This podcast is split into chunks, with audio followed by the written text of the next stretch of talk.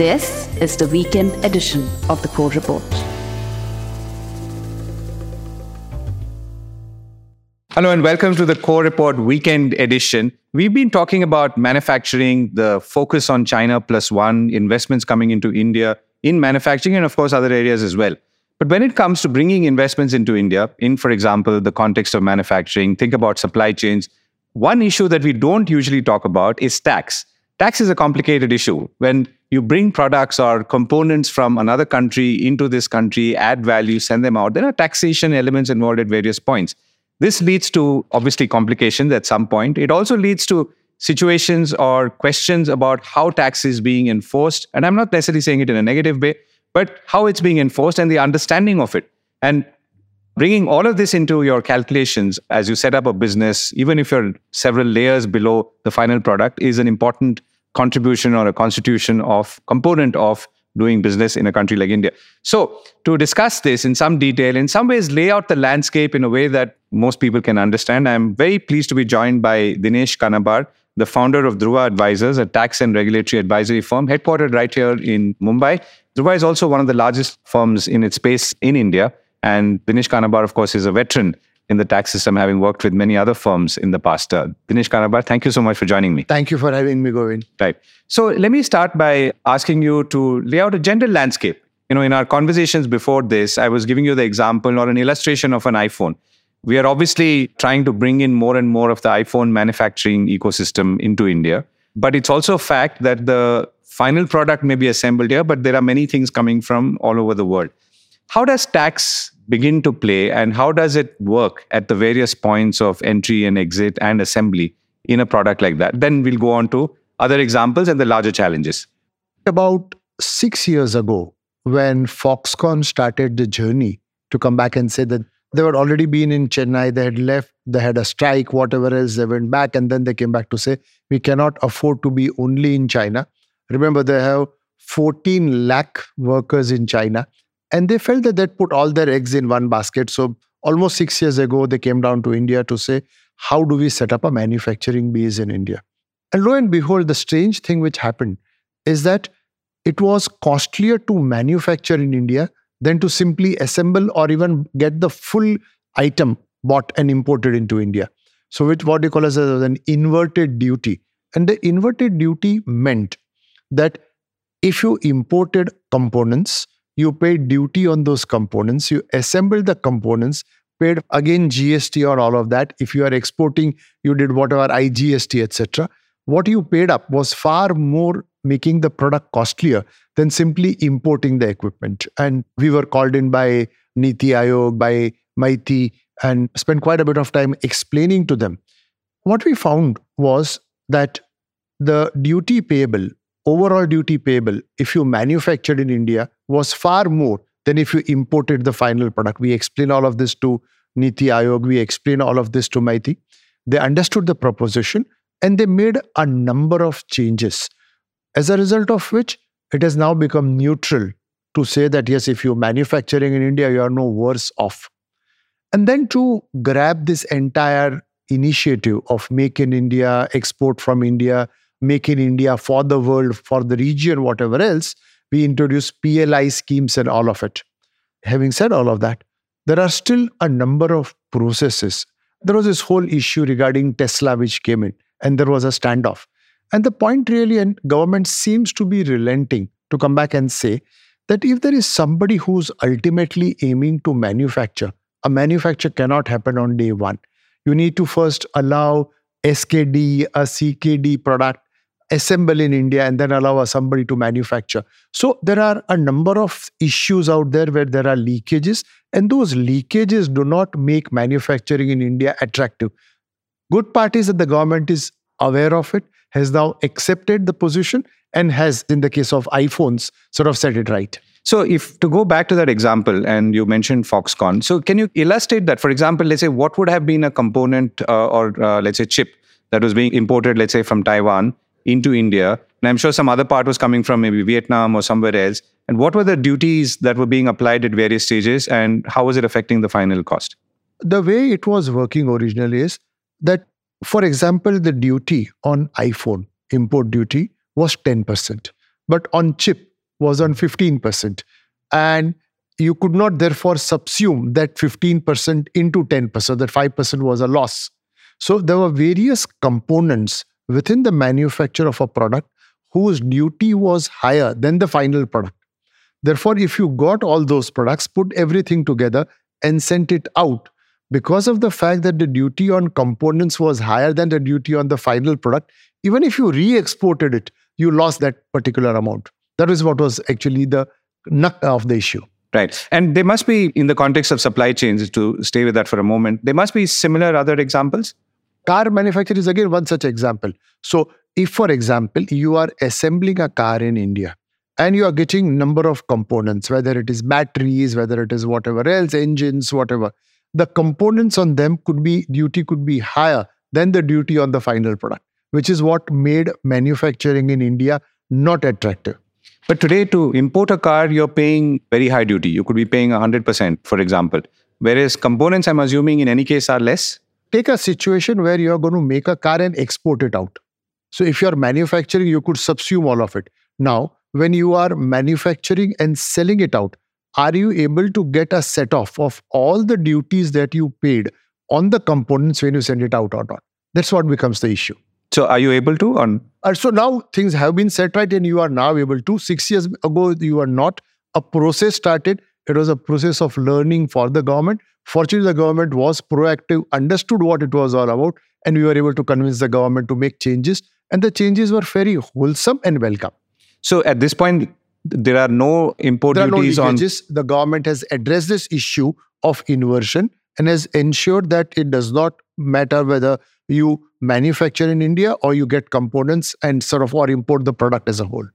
Right. As we look at our ambitions, let's say we want to bring in more investments into India, China plus one. So iPhone is one illustration. We want to bring in much more. Let's say it could be semiconductors at the highest end to more toys, toy manufacture at the lowest end. What are the kind of taxation and tariff issues that we are grappling with right now? I think more than tariff issues, what we are looking at is a price competition. So when you're looking at a China where manufacturing is heavily subsidized. So I'll again go back to the iPhone. You spoke only about the duty, but let's compare India and China. And you are aware, for example, that an iPhone manufactured in India costs higher than an imported iPhone. And why is that so? So the question is that when the Chinese government is able to bypass all the WTO barriers and come back and say that we'll provide to you electricity cheaper than what it costs us, we're going to provide finance to you at a very, very cheap rate, all of that. And it's a very peculiar system, Govind, and I'll go into a bit of detail. So let's say you've got a corporate tax in China of 30%. That is shared between the center and the state. So the state gets 15%. You can actually negotiate with the state that the share of income tax comes back to you. If you are relocating from one place to another, they will give you a land free. They will give you power free. They will give you incentives to make your relocation cheaper. So what you are finding is that because of the intervention of the state, the ability to manufacture, it's not a level playing field. That's the point I'm trying to make. That make an iPhone in India and you make an iPhone in China. Ordinarily, you would say that it is my manufacturing cost and one should compare like with the like and compete in an open market. That's not what is happening out here. Here the government is doling out so many subsidies in China, which we are not doing in India, which would not be a right thing to do in India. But the fact of the matter is that that makes us less competitive vis-a-vis China. But the interesting thing you're saying is that corporate or income tax is not a pure federal collection in China. It is a federal collection. But then the center parts, just as in GST, we have collection by the center and then disbursement to the state. So similarly, there the income tax is collected by the center. It's a single levy, but it is shared with the state. Immediately. At a fixed percentage. Correct. So that's not the case in India. That's not the case in India. But that doesn't matter. I'm giving you just an example. We don't need to delve only on that example. So in India, for example... No, but you're saying the state could give up its share. So it's like saying Maharashtra gives up its share of income tax and, you know, fights with Gujarat or... Yeah. So it does not give up. It happens in a way that you will pay the full thing and the state will reimburse you what it is getting.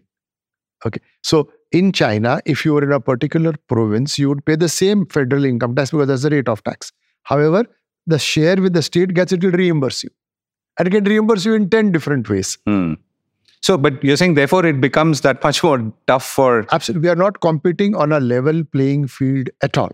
Right. So in general now, talking about supply chains, what are the other kind of issues? So I mean, I don't want to jump into transfer pricing right now, but it would be useful to understand the role of transfer pricing today. We've had it now for many years. Are things becoming easier? And again, once seen in the context of supply chains, how are we coping with it? So two parts to it. One is the pure tax part, and I'll come to that later. But again, I just go back to the point which I made earlier. It is the state intervention and the state's ability to say, I will give you power cheap, I will give you water cheap. Okay. Even if the manpower cost in India and China is comparable like to like, you just can't compete. And again, I can give this to you as an example. When Foxconn came here and we went around with Foxconn to meet several of the state government, and the state governments would go back and say, we can give you the land cheaper. The question is, why cheaper? Why not free? I can't take the land with me. Ownership of land means nothing to me. You are giving me a land so that I can set up a factory and I can give employment to your people. Why should I pay for the land? Now, to us in India, that may appear to be outrageous, that how can somebody ask for it? Why would I give it to free? Okay. And when we went with the state governments to China to examine what they do, a Chinese state government would come back and say, we'll give you land free. In fact, if you are wanting to set up here, we will reimburse you the entire cost of relocation from another state to my state. Okay. And happy to reimburse all of it to you. Now, that's a very, very different approach. So the approach which China is taking, which of course is a different system, which they can do and which you may not be able to do in a democracy because it's purely market-run and state has limited role to play. But the way China is approaching it is to say, if our goal is to create jobs, our goal is to grow our GDP, we'll do whatever it takes. Right. Okay. So let me come back to supply chains. As we, end 2023, go into 2024, how are things moving when it comes to international tax? So I'll give a practical example. I'm dealing with one of the largest American companies, which is into some aspect of auto manufacturer. I won't go into specifics beyond that. And there were a huge manufacturing plant in China. The largest manufacturing base is in China. And as they evaluated, they came back to say that they wanted to relocate to India. It was not China plus one, but actually physically relocating the existing plant into India and thereafter going into backward thing, EVs, whatever else, etc., they wanted to do. A very, very welcome thing. And we started working with them. And as we start working with them, we find that there is probably a level of bureaucracy which is frustrating them. Okay? So at a policy level, I can tell you that our policies are absolutely top class. Nothing to complain. The question is, how are the policies getting implemented? Is there a red tapeism? Is there a bureaucracy which sort of puts a barrier to the implementation of the policy in the way the government would like to have it implemented? And I think the answer seems to be yes, because you got to negotiate with the state governments for land, you got to negotiate with somebody else for something else, and that process sometimes becomes very, very frustrating, sometimes full of red tapeism. And I am actually witnessing that there is a rethinking on the part of this American company to come back and say, are we approaching this right? We are very gung-ho about coming to India, moving out of China. Maybe we need to rethink. Maybe India should be plus one rather than being the manufacturing base. So this is automotive, which is as physical as it gets. Do you see similar concerns on the services side as well, or is that far more frictionless? Oh, services is far more frictionless. Because the touch point with the government is de minimis.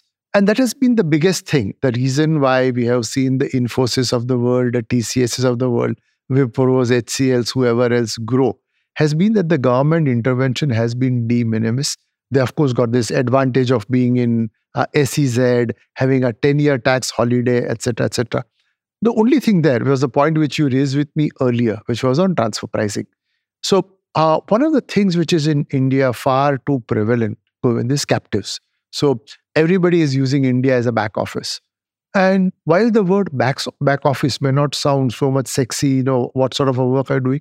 What I have seen in my experience is that people come to India for cost and stay here because of our capabilities. So people go on moving up the value chain such that at some stage you make the overseas operations almost redundant. And that's something to be extremely proud of. That's where we are. So you may come back and say, can I do basic accounting? From basic accounting, you can say, I can come and do an IFRS reconciliation. From there, you can come back and say, can I maintain all my books of accounts here? And then finally, you would come back and say, I can prepare financial statements. I don't need a CFO sitting out of USA. And then now the Big Four, for example, have their audit divisions in India, or rather audits happening for global accounts from India. So it's actually moving quite a bit, and something to be... Everything is so digital. It's not like they have to go and sit in the offices and look at books and ledgers and so on. Absolutely. Yeah. So the only challenge which has happened there is transfer pricing, and two limbs to it. There was earlier a controversy, and thank God it died down, as to say that if there is a core operation happening in India, then in that core operation, I will not accept transfer pricing. I will regard actually a profit split. So part of the profit should come to India. That is how the tax office started. Fortunately, that didn't go too far. But even today, we have this issue as to what should be the margin. Fortunately, the global MNCs accepted. Everybody actually began with cost plus 5%, 7%, 10%. And now the general norm is around 17, 18, 19%. There have been lots of bilateral advance pricing agreements, competent authority proceedings, under which these have been accepted. But this is higher than the global norm.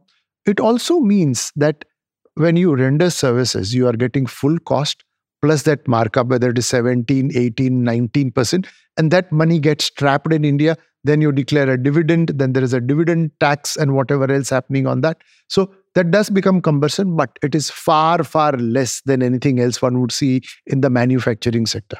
Right. So to go back to that example that you gave just now, so in a global captive center, as they call them. So let's say there's Walmart or Target in the US. Their software and, as you said, tax, audit, and so on, arms are sitting here. So how does the book get built first? I mean, so the output of this company, how do they start measuring it? So I'm assuming salaries come from overseas. So let's say 100 is the salary bill, salary plus overheads and everything for this unit in India. So take us through the journey after that. It's actually very simple. It's not complicated at all. Almost all captives are on total cost plus. There may be some differences, for example, that the cost may not include interest cost because that's borrowing which is local, etc., etc. So every single cost that you have, whether it is rent, whether it is salary, whether it is power, whether it is water, whether it is travel, everything is borne by the global company parent, which is getting services in India. And the way it works is that in the beginning of the year, you agree with a budget with the Indian captive, which is a wholly owned subsidiary by and large. You come back and say, this is the margin we are going to give you. Month on month invoices are raised to take into account the entire cost, and a payout happens. Got it. So where is the problem on tax? I mean, why do questions then get asked? So the question is, what is the markup which India should charge? So, and without making it too technical, Govind, let me just explain to you that in a situation like this, India is not an entrepreneur. It is a captive. It doesn't have to go out and market. It does not bear the risk of foreign exchange. It does not bear the risk of capacity utilization. So let's say you've got a 10,000 person back office. And let's say in a particular month, there is only work for 8,000. India does not bear that risk. Let's assume you constructed a 10-story building and initially you used only 6 and 4 was vacant. India would still get reimbursed. So the question is that if you are a captive and the entire cost is borne by your parent, what sort of a markup should be there? The global MNCs would like to believe that a markup in such a case should be de minimis, 5%, 7%, 10%. India comes back and says, no, in fact, India has asserted margins as high as 35 to 81%. Okay? And those got litigated. And now, as I said, some sanity has come about and we see averages of around 17 to 20%. But global MNCs, while to avoid litigation, have accepted those 17 to 20%. There is a concern to say, is that a right markup? Which a person who is taking zero risk, there is no inventory risk, there is no nothing. You incur, the more expenditure you incur, the more wasteful you are, the more profit you will make because you are going to be reimbursed everything. So what should be the markup? That's the issue. So this is of course captives, but are you seeing transfer pricing issues again as companies relocate or want to set up base in India? Going transfer pricing is that whether when two associated enterprises deal with each other, are they dealing at an arm's length or not? And that is, of course, a very simple way of putting things. Globally, whether arm's length is at all possible is a matter of challenge, and I won't go into those part of technicalities. But the question here is that India, generally, the transfer pricing has been very, very aggressive. At one stage, Govind, it would be surprising to know that 70% of global transfer pricing litigation, we had 2% of the global trade and 70% of transfer pricing litigation, because whether you paid royalties, whether you paid technical charges, whether you paid cost sharing for common infrastructure, common technology, whatever else, everything was a matter of challenge, and it continues to be so. What has happened is, thanks to the captives accepting 17, 18%, lots of advance pricing agreement happened, the quantum of litigation has gone out. But there still continues to be litigation, and that, so again, what are the comparables to be used in comparing, coming to that comparable, what factors to ignore, what factors not to ignore becomes a big issue. Right. So let's come to the risk part now. And I mean, the risk is borne by companies, and in companies, it's borne by people who sit on the board and the leadership and so on. So walk us through what it takes today. So in all these cases that you spoke of manufacturing, services, captives, non-captives, transfer pricing. In all of these cases, there are people who are bearing the risk. And in a larger context, when you invest in India, this is something that you should think about if you've not invested already. And if you are invested in India, then you should be actively plugged into this space. So I'll break up that answer. It will be a mouthful of an answer, but let me try and put it as briefly as I can. Two things happen. Tax risk is one of those risks which global MNCs, when they invest into India, look at. And therefore, if the normal IRR expectation is X after taking country risk and whatever else into account, tax risk will be an additional factor. So if, for example, a corporation says my IRR in India should be 15%, then it might go back and say, I need 17% to make up for the tax risk and litigation that might happen. But is that a real figure? Yes and no. So each company has its own sort of set of numbers that one is looking at. But does my tax risk result in a higher expectation? The answer is very much yes. So a private equity, for example, will come back and say, I am making investment, my normal expectation is a 15% IRR, but I'm looking at a tax litigation where things could be stuck up in appeals, etc. I might have to make on-account payments and whatever else. And they will put it as a higher return, therefore. And that is not theoretical, that is very practical. So evaluating India risk, one of the risks which you will take into account is transfer price, or rather tax litigation risk, not just transfer pricing. So that's one part. Second is a much different issue, and that may not necessarily relate to global corporates and transfer pricing, but which applies everywhere. So every board today has independent board members. And independent board members, when they look at ESR and when they look at what are the risks that are being assumed by an enterprise, tax risk becomes a very, very important and a critical factor. I'll give you a couple of quick examples. For example, you would have seen in the recent past that the government has changed its view on how to tax the gaming industry. So the question is, am I supposed to go on a net basis or on a gross investment basis? The government came back to clarify the law that is on a gross basis and said that's what it always was. And therefore, taxes for back years have been asserted.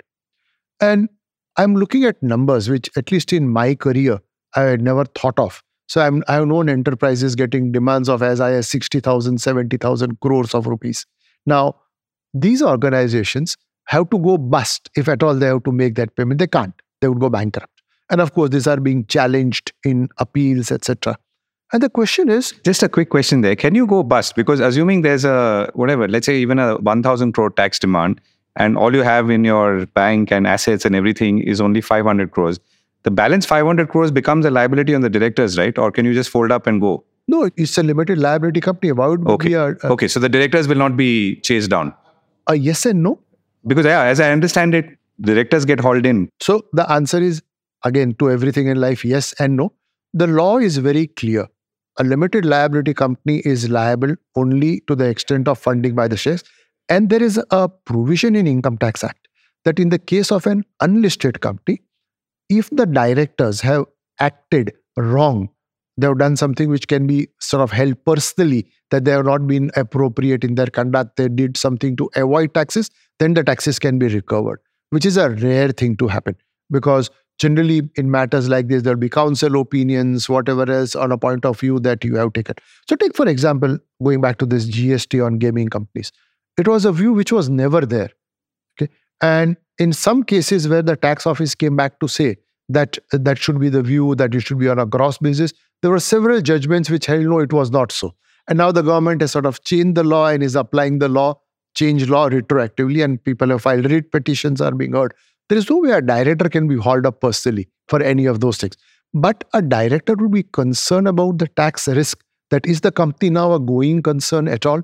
Is this amount required to be provided, not provided? That's what a director is concerned with. To come back and say, just imagine you are on the board of a company and the company has got assets of 1,000 crores and it receives a demand of 50,000 crores.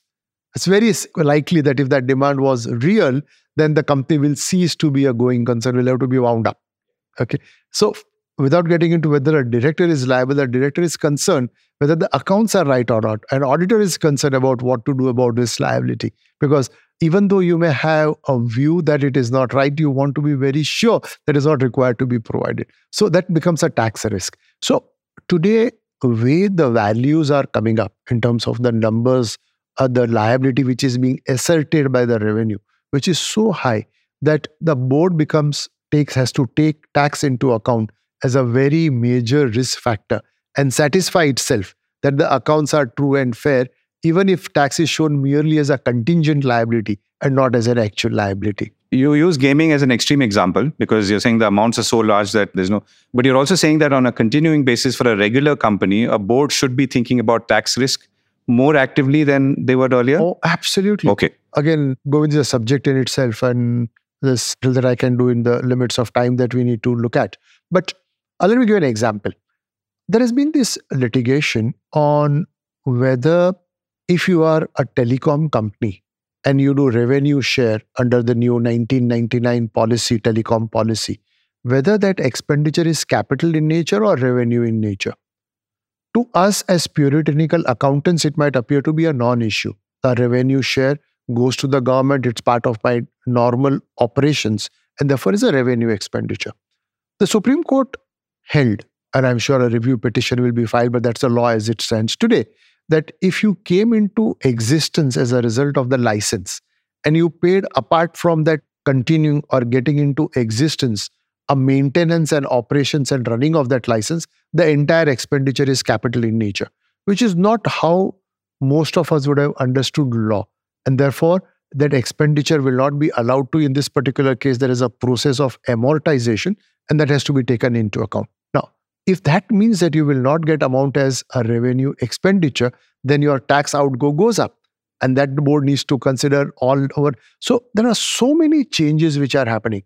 There's another big issue about brand licensing. So on GST again, there is this one issue that if there is a corporate brand, and that brand is being used by all the companies, is there a deemed charge for the use of brand, and that royalty on which GST has not been collected, can it be collected? So we have so much of litigation going on today. So brand is like a Tata mother brand or... Tata, in fact, as is known in the public domain, charges every company, but not all groups do that. And can the tax office deem that you are allowed to use something free? You should have charge, and therefore the amount which you have foregone by way of a charge, on that I am going to charge you GST. So we are looking at litigation almost out of thin air, if I may say so. And boards need to be very, very concerned about, are they looking at the risk right? Are they taking steps to protect themselves from and the organization from the risk? And if a demand has arisen, are they really provisioning, not provisioning? One is that, are you able to think like the tax man does today?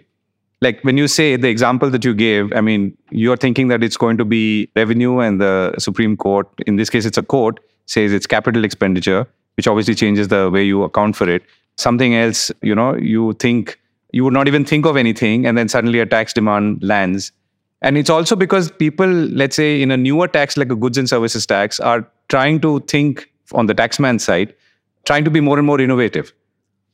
So the answer to your question as to whether advisors, organizations can think the way a tax department thinks, the answer is yes and no. there could be issues on which capital versus revenue you can foresee a litigation. Okay, but take this again, going back to this GST case. Would you really be able to do it at all? Because it was never there. Suddenly out of the thin air, okay, the tax office comes back with an interpretation. Because remember one thing, our tax laws, the way they have been designed, is to say that no central body can tell a tax officer to decide a particular matter in a particular manner. So in order to prevent any corruption, whatever else, a freedom has been given to the tax office. Unfortunately, what that freedom also means is that each tax officer interprets the same law or a tax treaty in a different manner, and there is nobody who can question him, so to say, for it. But in the case of gaming, it seems to me that there was anticipation something like this could come. Maybe not as big as you've seen, but... If it was there, then the values had to be what they are in the case of gaming. So what happens is, I was just exactly the point I was making. There's a tax officer in one part of the country, say Kerala, taking a particular point of view. You are sitting in Bombay. Your assessments have gone through after examination, 6 years, 7 years. And that Kerala thing goes into ICOD. You may not even be aware that somebody sitting in some part of India has taken that view. Okay? Now the tax office is going and saying, but this is the right view. And not only today, it was always the right view. So you can't anticipate human ingenuity. Right. Last question, which of course I would ask you every time I would interview. If there's one thing that you would want to change, which is in the near term practical, which would make life a little easier from your point of view, what would it be? Central Board of Direct Taxes, CBEC, needs to really give a direction and resolve disputes as they arise. Everything did not be litigated all the way up to Supreme Court. Today, once a dispute starts, it means that until a Supreme Court intervenes, which could be 10, 15 years, okay, you won't get a solution and you have a Damocles sword on your head. India needs to come out of it, to go back and say that people will take a view and will resolve issues sooner they arise rather than allow them to go. That's a good point to end on. Thank you so much for joining me, Dinesh. Thank you.